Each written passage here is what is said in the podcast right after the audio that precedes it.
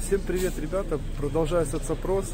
Вот. И мы, как волонтеры движения «АЛЛАТРА», более чем в 180 странах мира задаем вопрос о созидательном обществе. И представьтесь, пожалуйста.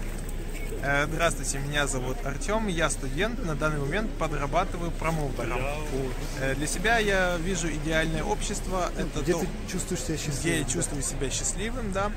Это то общество, которое способно, ну, люди, которые способны друг другу прийти на помощь, проявить сочувствие и милосердие.